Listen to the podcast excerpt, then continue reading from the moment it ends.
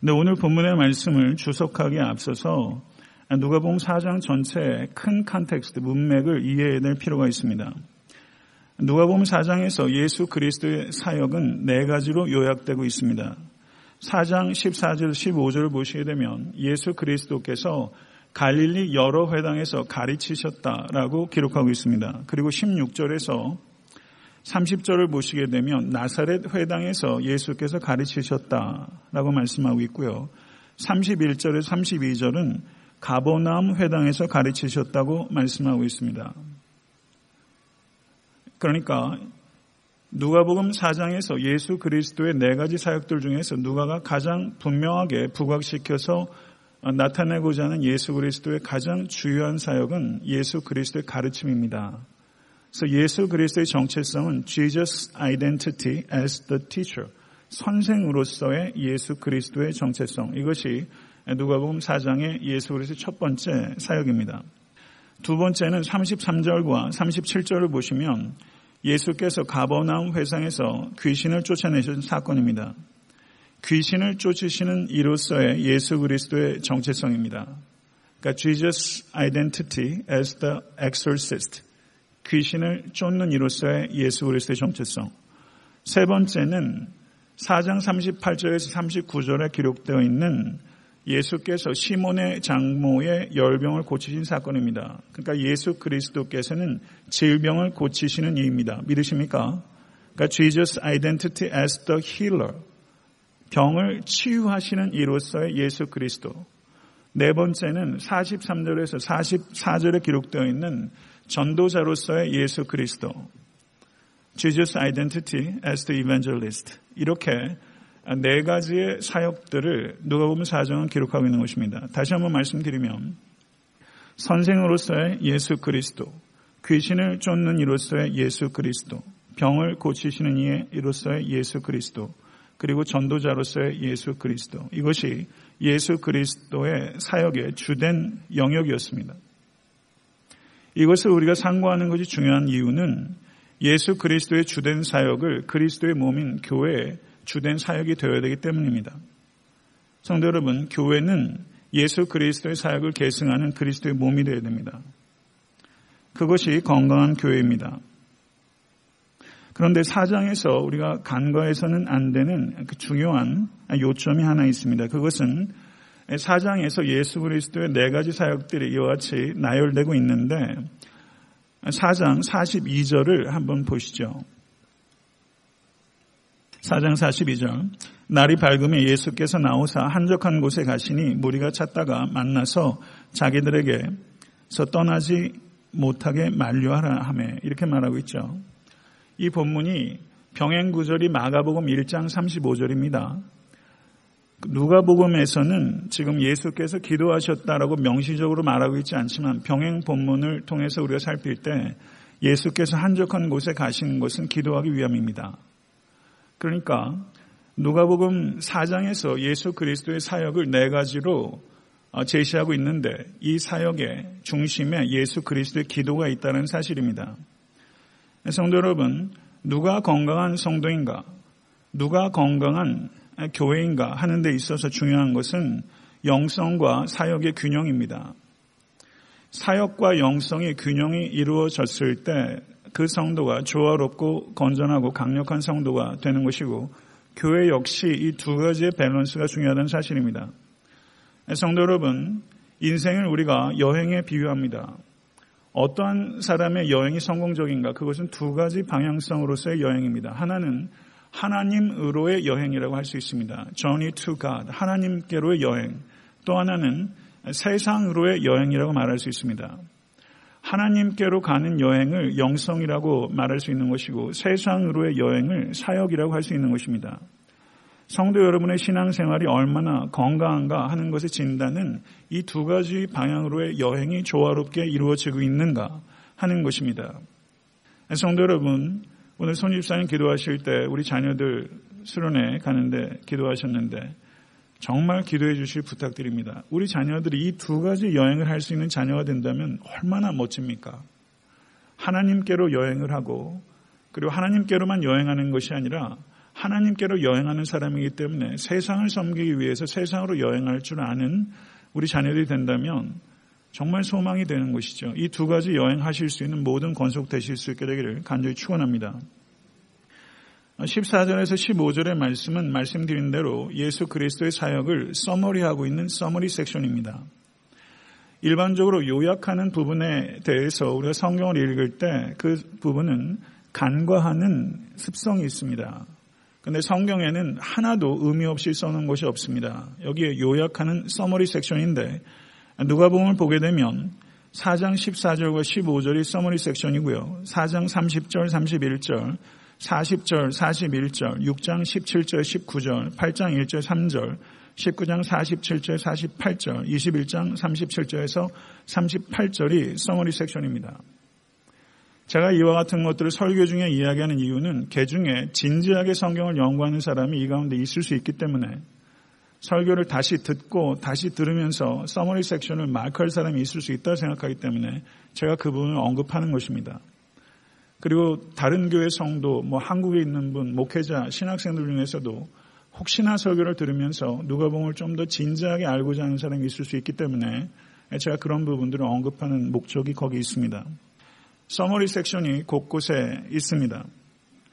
마가복음의 서머리 섹션 최초의 예수 그리스도의 설교를 요약하고 있는 때가 찼고 하나님 나라가 가까이 왔으니 회개하고 복음을 믿으라. 이게 우리 주 예수 그리스도의 첫 번째 설교입니다. 그러나 이 설교가 예수 그리스도의 설교의 전체는 당연히 아니죠. 훨씬 길게 설교하신 거예요. 그런데 그 설교를 함축적으로 요약하니 그 주제는 하나님의 나라요. 하나님의 나라에 대한 메시지에 대한 반응은 회개와 믿음이라는 것을 분명하게 선포하고 있는 것입니다. 그런데 오늘 본문에 누가복음을 보니까 마가복음의 특징인 그와 같은 요약적 선포라기보다는 오히려 매우 평범한 어조로 누가복음은 서머리 섹션을 기록하고 있다는 뜻입니다. 그럼 누가는 왜 마가와는 다른 방식으로 예수 그리스도의 사역을 서머리하고 있나? 보면 누가의 초점은 조금 마가와는 다른 곳에 있다는 것입니다. 누가의 초점은 4장 14절을 보시죠. 예수께서 성령의 능력으로 갈릴리에 돌아가시니 라고 말씀하고 있습니다. 4장 1절을 보십시오. 예수께서 성령의 충만함을 입어 요단강에 들어오사 예수께서 요단강에 나아가실 때도 성령의 인도하심을 따른 것이고 예수께서 갈릴리에 돌아가신 것도 성령의 충만함을 따라 가신 것입니다. 우리 주 예수 그리스도조차 성령의 인도하심을 받았다는 것을 누가는 강조하고 있는 것입니다. 그러면 이와 같은 강조를 통해서 우리가 깨달아야 되는 것은 무엇입니까? 예수 그리스도조차 성령의 인도하심을 따라 움직이셨던 것처럼 그리스도의 몸인 교회 역시 성령의 인도하심을 받는 것이 얼마나 마땅한 것인가? 이것이 누가가 이 서머리 섹션을 통해서 우리에게 하시는 말씀입니다. 사랑하는 성도 여러분, 그리스도와 그리스도의 몸인 교회는 연속성이 있습니다. 그 연속성은 성령의 인도함입니다. 성령의 인도함을 받을 때 교회인 것이고 성령의 인도함을 받을 때 성도인 것입니다. 사랑하는 성도 여러분, 성령의 인도하심을 받으실 수 있게 될 간절히 축원합니다. 성령께서 우리의 지도입니다. 성령을 지도 삼으신 모든 권속 되실 수 있게 되기를 간절히 축원합니다. 예수께서 가르치셨던 주된 장소는 회당이었습니다. 가버나움의 회당에 가보니까 정말 가슴이 뛰더라고요. 근데 예수께서 가르치셨던 그 가버나움 회당에서 그 유대인들이 결혼식 하더라고요. 그래서 좀 망감이 교차했는데 예, 뭐 내년에 이스라엘들 많이 가시게 되면 그 가버나움 회당에 가보실 수 있을 거예요. 그 자리엔 진짜 계셨던 거예요. 예, 가버나움 회당이 있고 그 갈릴리에 굉장히 많은 회당들이 있었습니다. 뭐 갈릴리뿐만 아니라 사도행전을 보시게 되면 디아스포라 거의 모든 도시에 회당들이 많이 있었어요. 회당들을 시나고그라고 말하죠. 회당이 언제부터 생겼는가? 바벨론 포로 시기부터 회당이 생겼다고 볼 수 있습니다. 유대인이 사는 곳에는 모두 다 있습니다. 그런데 유대인들이 안식일에도 회당이 자주 모였는데 그때 남녀가 떨어져 있습니다. 예루살렘에 가면 통곡의 벽이 있는데 중간에 칸막이가 있고 남자 기도하는 칸, 여자 기도하는 칸 이렇게 나눠져 있더라고요. 원하시면 그렇게 해드릴 수 있습니다. 그렇게 나눠져 있더라고요. 그런데 이 회당의 주된 용도가 예배를 드리는 것이고 그리고 율법을 읽고 계명을 가르치는 곳입니다. 그런데 이 회당이 회합의 장소로 쓰이고 거기에서 숙소로 사용하기도 하고 자선하는 활동들을 할 때도 이 회당을 중심으로 이루어졌습니다. 회당의 예배가 형성되기 위해서 남자가 10명 모여야 됐고 회당 예배의 순서는 시편으로 찬양합니다. 그리고 쉐마를 암송합니다. 그리고 기도하고 토라와 선지서를 읽습니다. 예수님 당시에 회당에서 성경을 강독하는데 성경 본문을 무엇을 읽었을지는 정확히 모르겠습니다. 그런데 주후 3세기를 보게 되면 이 회당에서 성경을 읽을 때 매주 성경을 읽는 패세지가 결정되어 있습니다. 그래서 모세 오경을 3년 단위로 회당에서 읽으면 마칠 수 있도록 구성이 되어 있습니다. 예수님 당시에도 아마도 그렇게 되어 있을 가능성이 매우 높습니다. 그렇게 성경을 봉독한 후에는 그 성경 말씀에 입각한 설교의 말씀이 주어지고 그리고 제사장적 축복으로 민수기 6장 24절에서 26절의 말씀에 근거한 축도로 축복으로 예배가 마쳐지게 됩니다. 그런데 16절 이하를 보시면 나사렛에서의 가르침과 고향 사람들의 배척이 기록되어 있습니다. 그런데 16절 한번 보세요.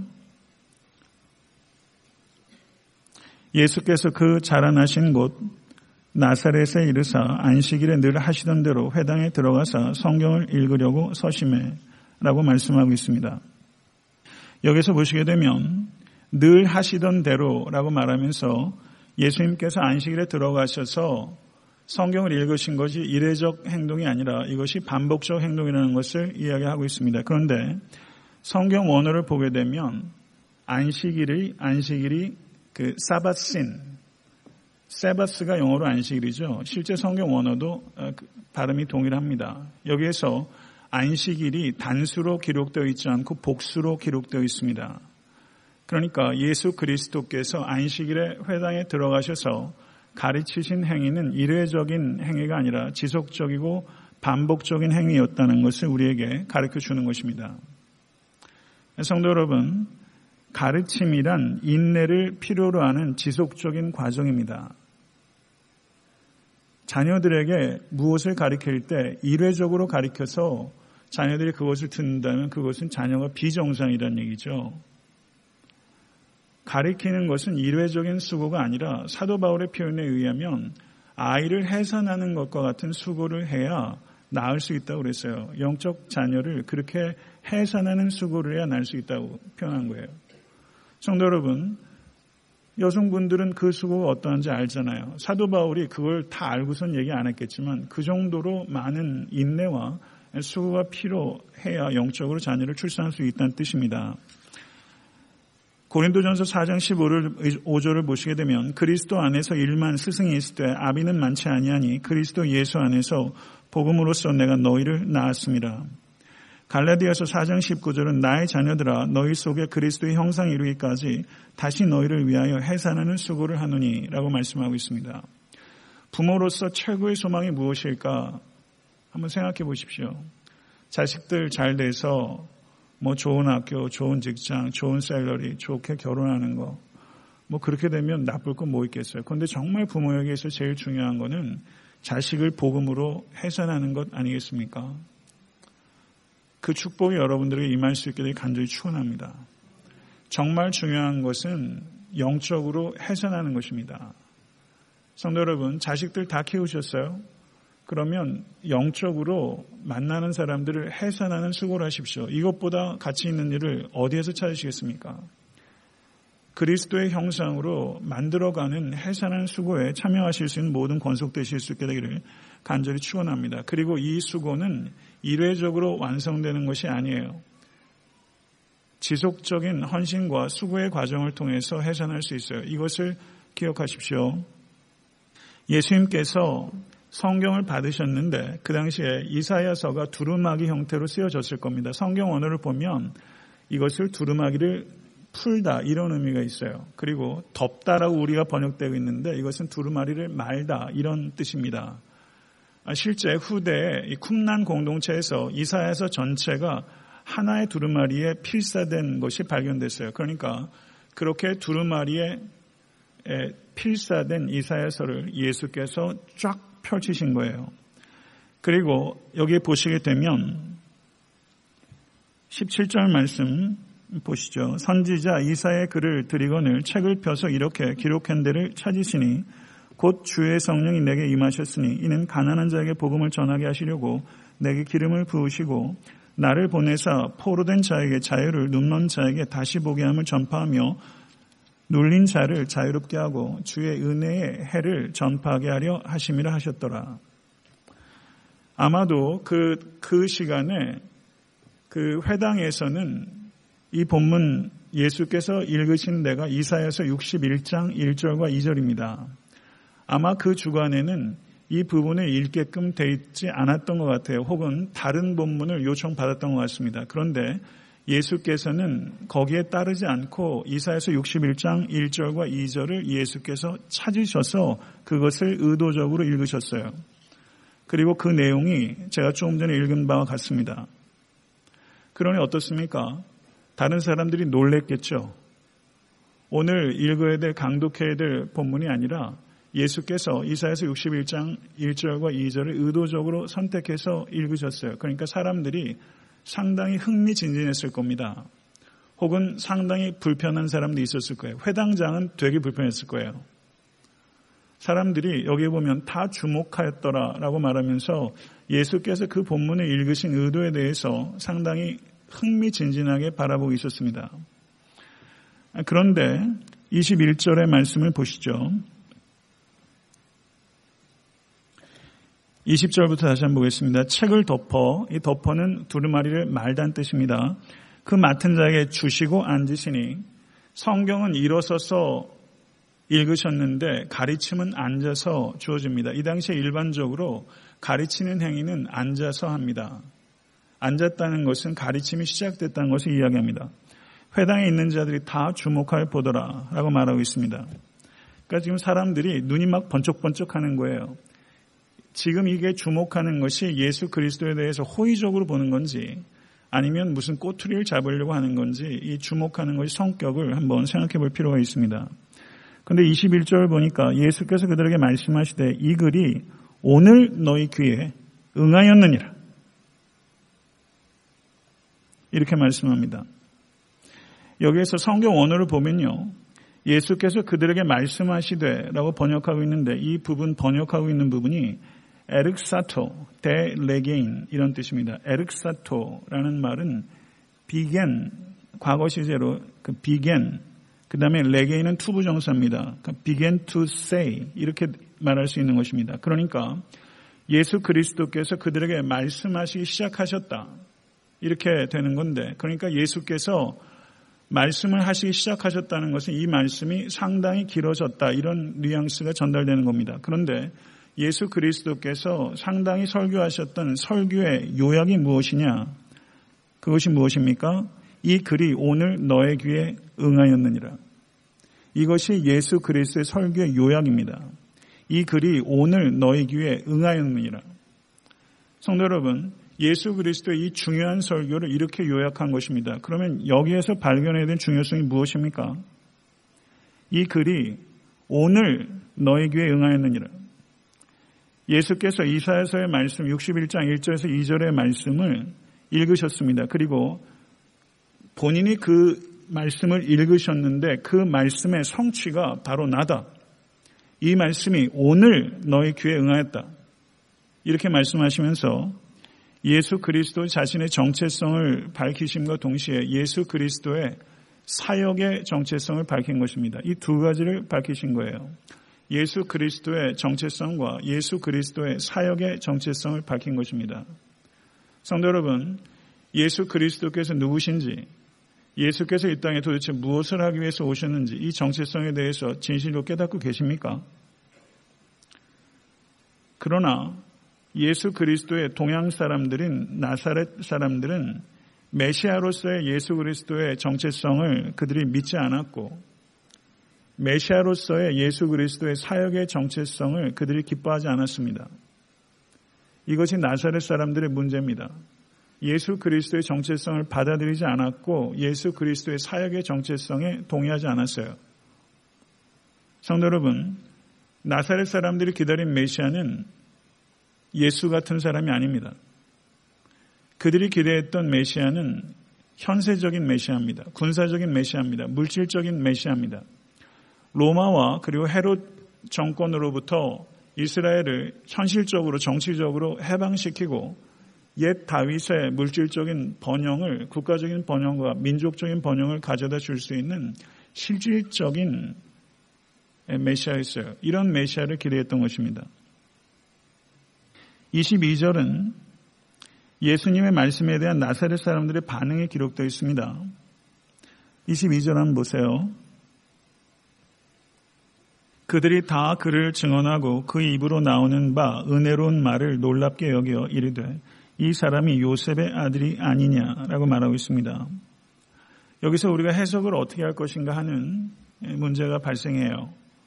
그들이 예수를 증언했는데 이게 호의적인 증언일까 아니면 어, 부정적인 증언일까 하는 문제가 있을 수 있고요. 은혜로운 말을 놀랍게 여겨라고 했는데 이 놀랍게 여기다는 것을 우리가 긍정적으로 이해할 수 있을까, 부정적으로 이해할 수 있을까 이런 문제들이 있을 수 있죠. 성경을 보게 되면 여기서 놀랍게 여겼다라고 번역되고 있는 단어가 사우마조라는 단어가 사용되고 있습니다. 그런데 이 단어가 성경에서 한 번도 긍정적으로 사용되지 않습니다. 예수 그리스도의 정체성에 대해서 이 사람들이 미흡한 이해와 미흡한 반응을 하고 있다는 것을 이 싸움마조라는 동사를 통해서 누가는 우리에게 전달하고 있는 것입니다. 그들은 예수 그리스도의 말에 대해서 다소간의 은혜를 받았던 것으로 보입니다. 그리고 다소간의 호의적으로 생각하는 측면이 있었습니다. 그런데 그것이 충분하지 못했다는 것입니다. 성도 여러분, 이것을 생각하셔야 됩니다. 예수님께서 그 씨 뿌리는 자의 비유를 이야기를 하실 때 돌짝밭에 씨를 뿌리셨을 때 어떻게 합니까? 그것이 확 그로했어요. 그런데 뿌리가 얕아서 인해 고난과 여러 가지 문제가 닥쳤을 때 시들어 버리게 됩니다. 말씀에 대해서 반응을 하지만 성도 여러분 그것이 온전한 이해에 미치지 못하는 이해가 있을 수 있다는 것을 우리는 봐야 됩니다. 이 사람들은 다소간의 은혜를 받았어요. 그러나 그것이 미흡했어요. 이것이 나사렛 사람들의 문제입니다.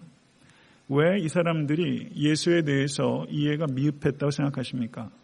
그것은 요셉의 아들이 아니냐. 예수에 대해서 나사렛 사람들은 잘 알고 있다고 생각하기 때문입니다. 마가복음 6장 2절에서 3절을 보게 되면 병행 본문이 기록되어 있습니다. 거기에 이런 이야기가 있습니다. 안식일이 되어 회당에서 가르치시니 많은 사람이 듣고 놀라 이르되 이 사람이 어디서 이런 것을 얻었느냐? 이 사람이 받은 지혜와 그 손으로 이루어지는 이런 권능이 어찌 됨이냐? 이 사람이 마리아의 아들 목수가 아니냐? 야고보와 요셉과 유다와 시몬의 형제가 아니냐? 그 누이들이 우리와 함께 있지 여기 있지 아니하냐? 하고 예수를 배척한지라. 이렇게 말씀하고 있습니다. 성도 여러분 성경을 주의 깊게 읽다 보면 마가복 6장 2절 3절은 질문을 무려 다섯 개나 쏟아놓고 있다는 것을 보게 됩니다. 그러니까 나사렛 사람들은 예수 그리스도의 정체성에 대해서 혼돈을 일으키고 있는 것입니다. 다섯 개나 질문을 던지면서 나사렛 사람들이 나사렛 예수의 정체성에 대해서 극심한 혼란상에 빠져 있다는 것을 표현하고 있는 것입니다. 왜 예수에 대해서 나사렛 사람들이 혼란상에 빠졌을까요? 한번 생각해 보세요. 잠깐 쉬어가면서 한번 묵상을 한번 해보시기 바랍니다. 예수 그리스도께서 어려서부터 같이 있는 것을 동네에서 다 본 거예요. 그 정도 동네 되면은 진짜 집에 숟가락 숫자까지 알 만큼 알죠. 어떻게 컸는지 알죠. 예수 그리스도의 그 소년 때의 모습을 보게 되면 예수 그리스도 안에 숨길래 숨길 수 없는 비범함 있죠.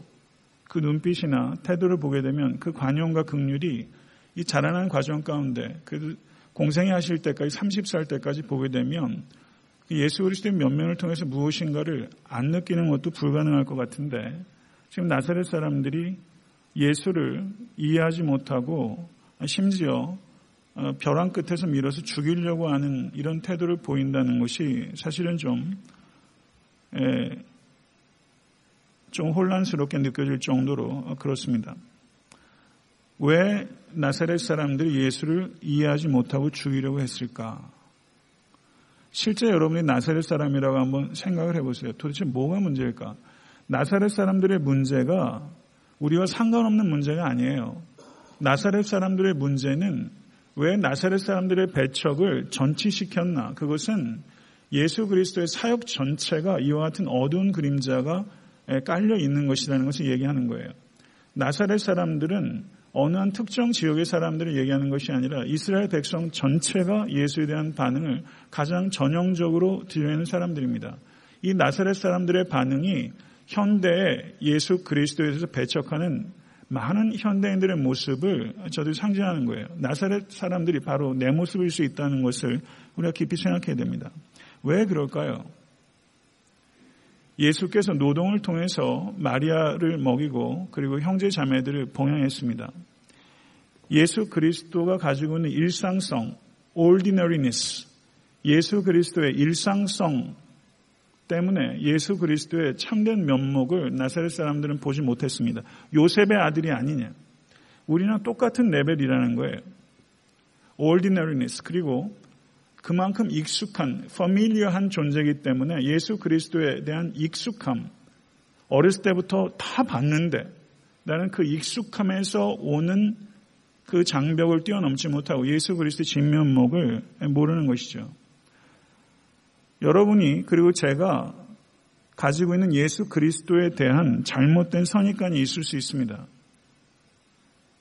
익숙함이 있을 수 있습니다. 예수 그리스도의 십자가에 대해서 우리가 얼마나 익숙해지고 있습니까? 아주 무서울 정도로 익숙해집니다. 그 익숙함 때문에 예수 그리스도의 실체를 바라보지 못할 수 있다는 것이죠. 정말 예수 그리스도의 실체를 깨닫고 있다고 생각하십니까?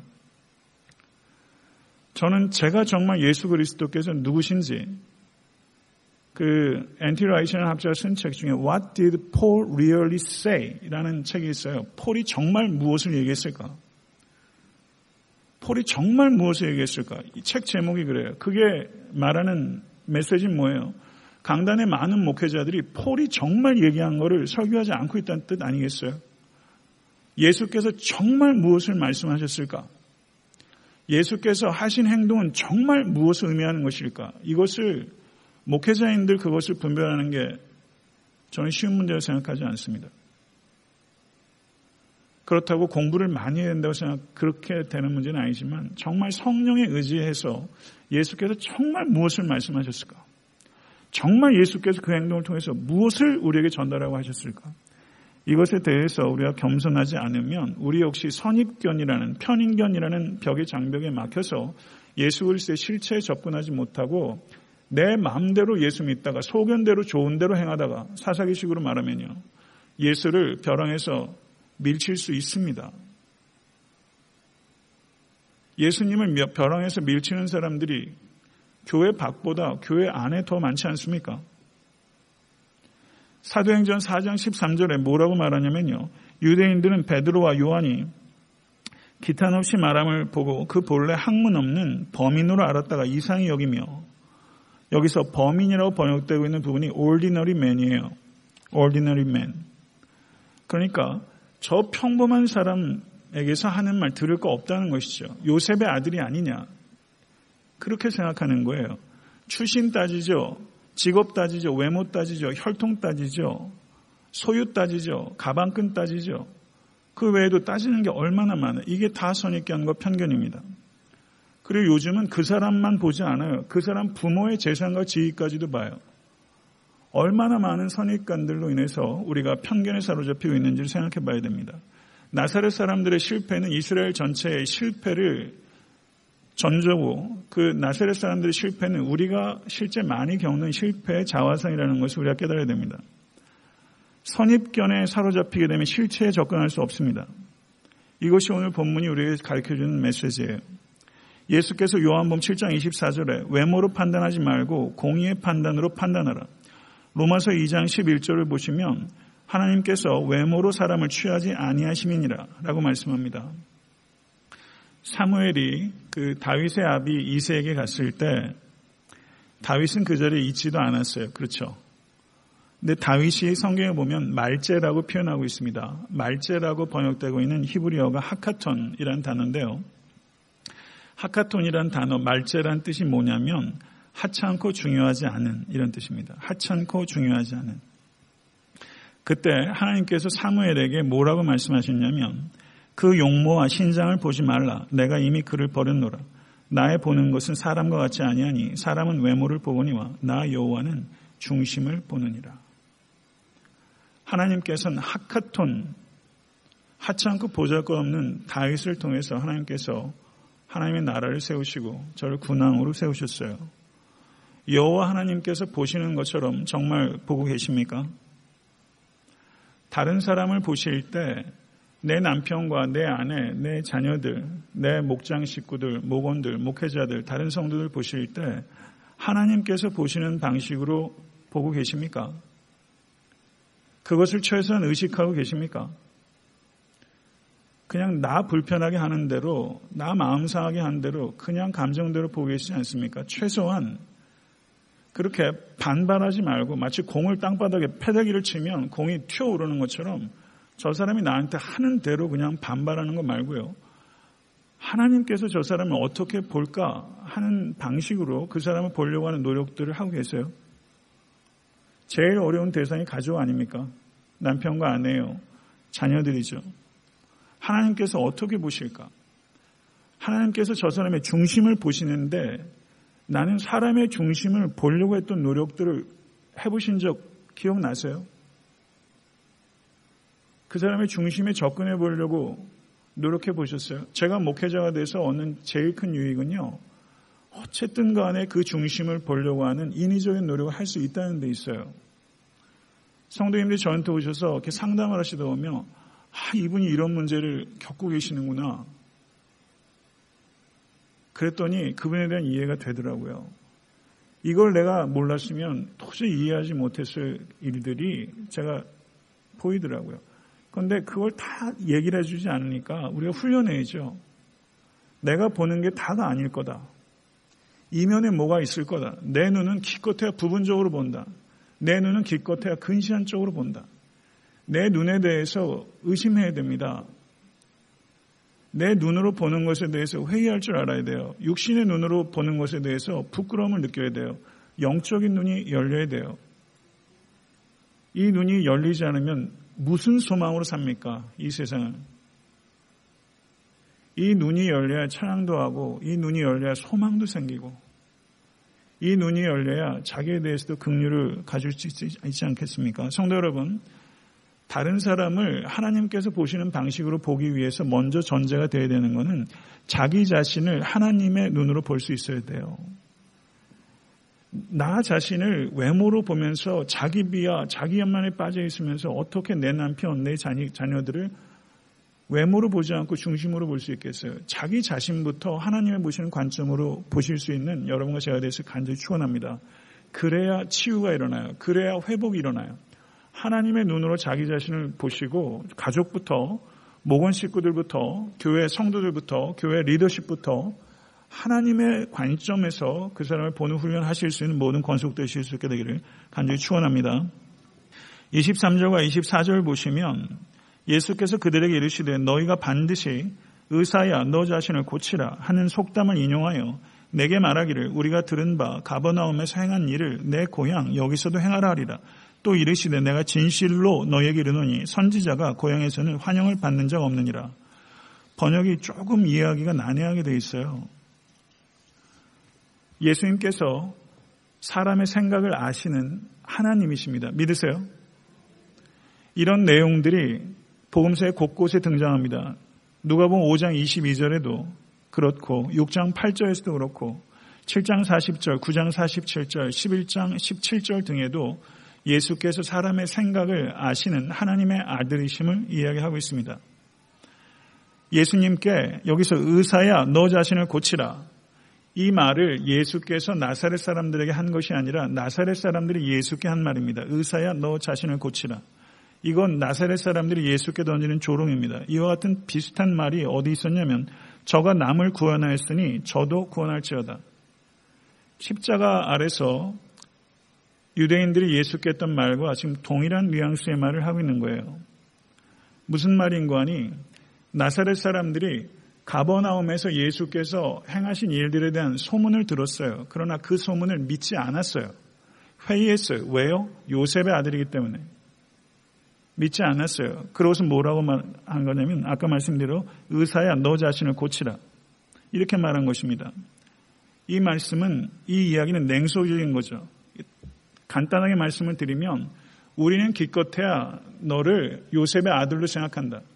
이 의식을 깨고 싶다면 너가 이야기한 것처럼 이사에서 61장 1절과 2절이 오늘 응했다고 하는 말이 너의 말이 진실이라고 생각한다면 요셉의 아들이라는 우리의 생각을 깨뜨릴 수 있을 만큼 현란한 기적을 보이거라. 그러면 믿겠다.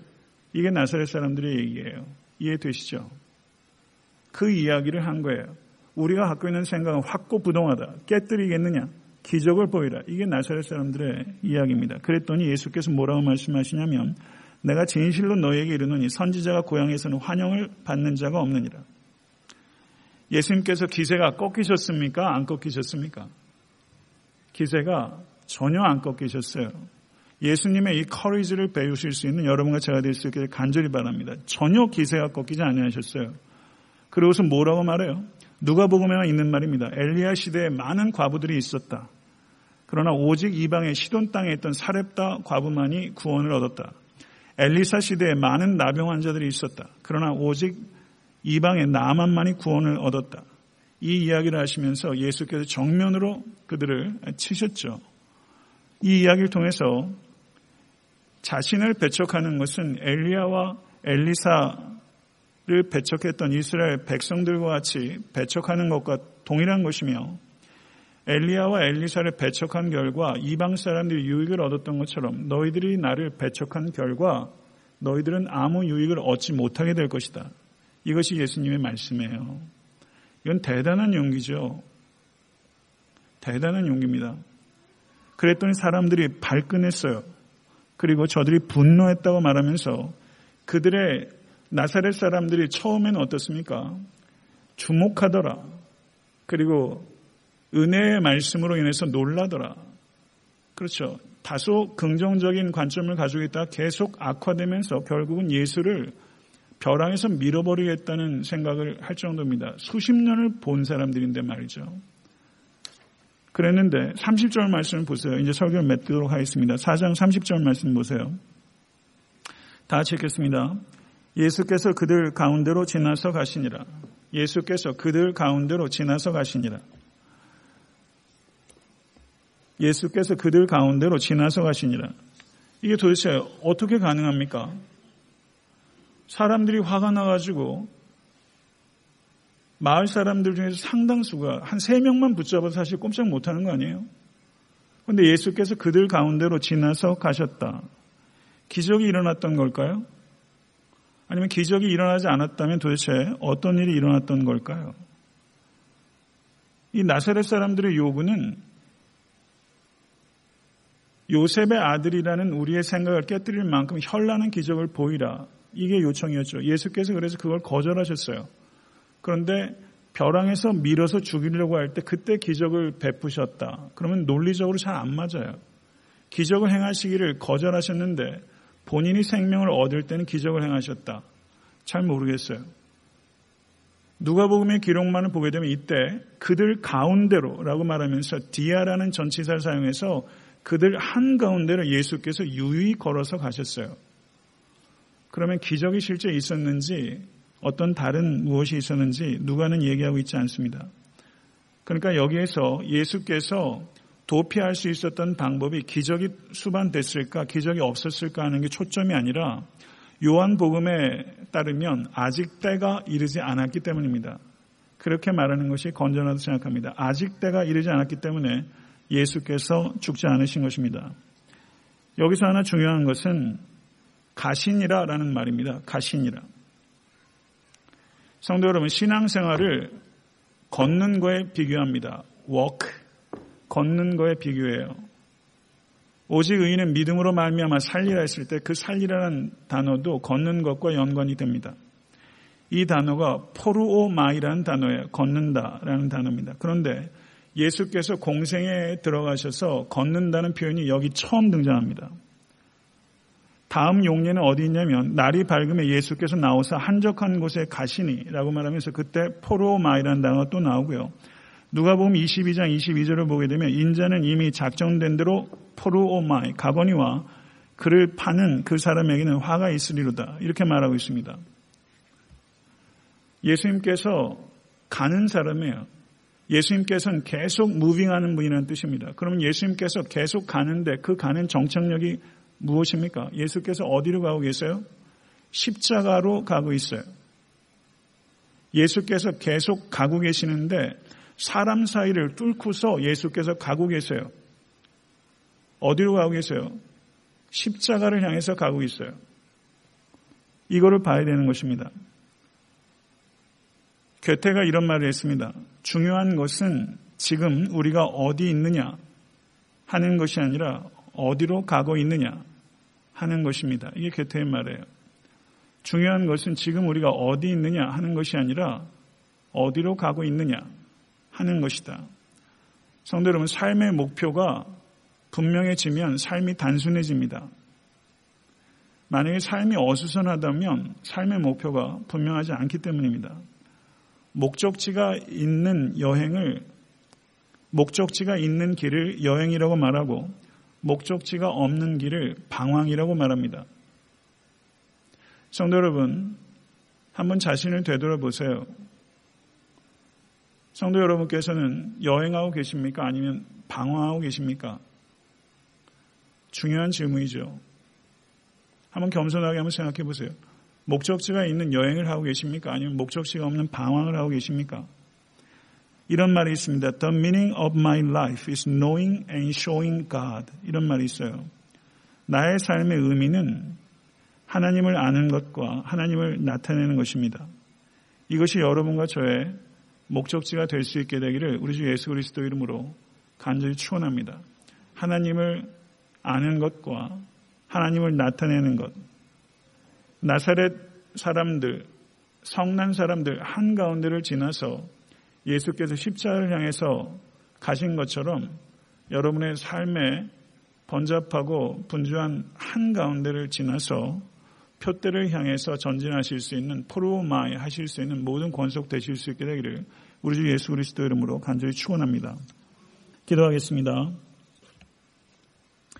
존귀하신 주님, 예수 그리스도께서 공생애를 시작하시면서 정작 본인의 출생지인 나사렛 사람들의 무지와 오해와 또한 박해를 받으셨던 일에 대해서 저희들이 말씀을 통해서 배웠나이다.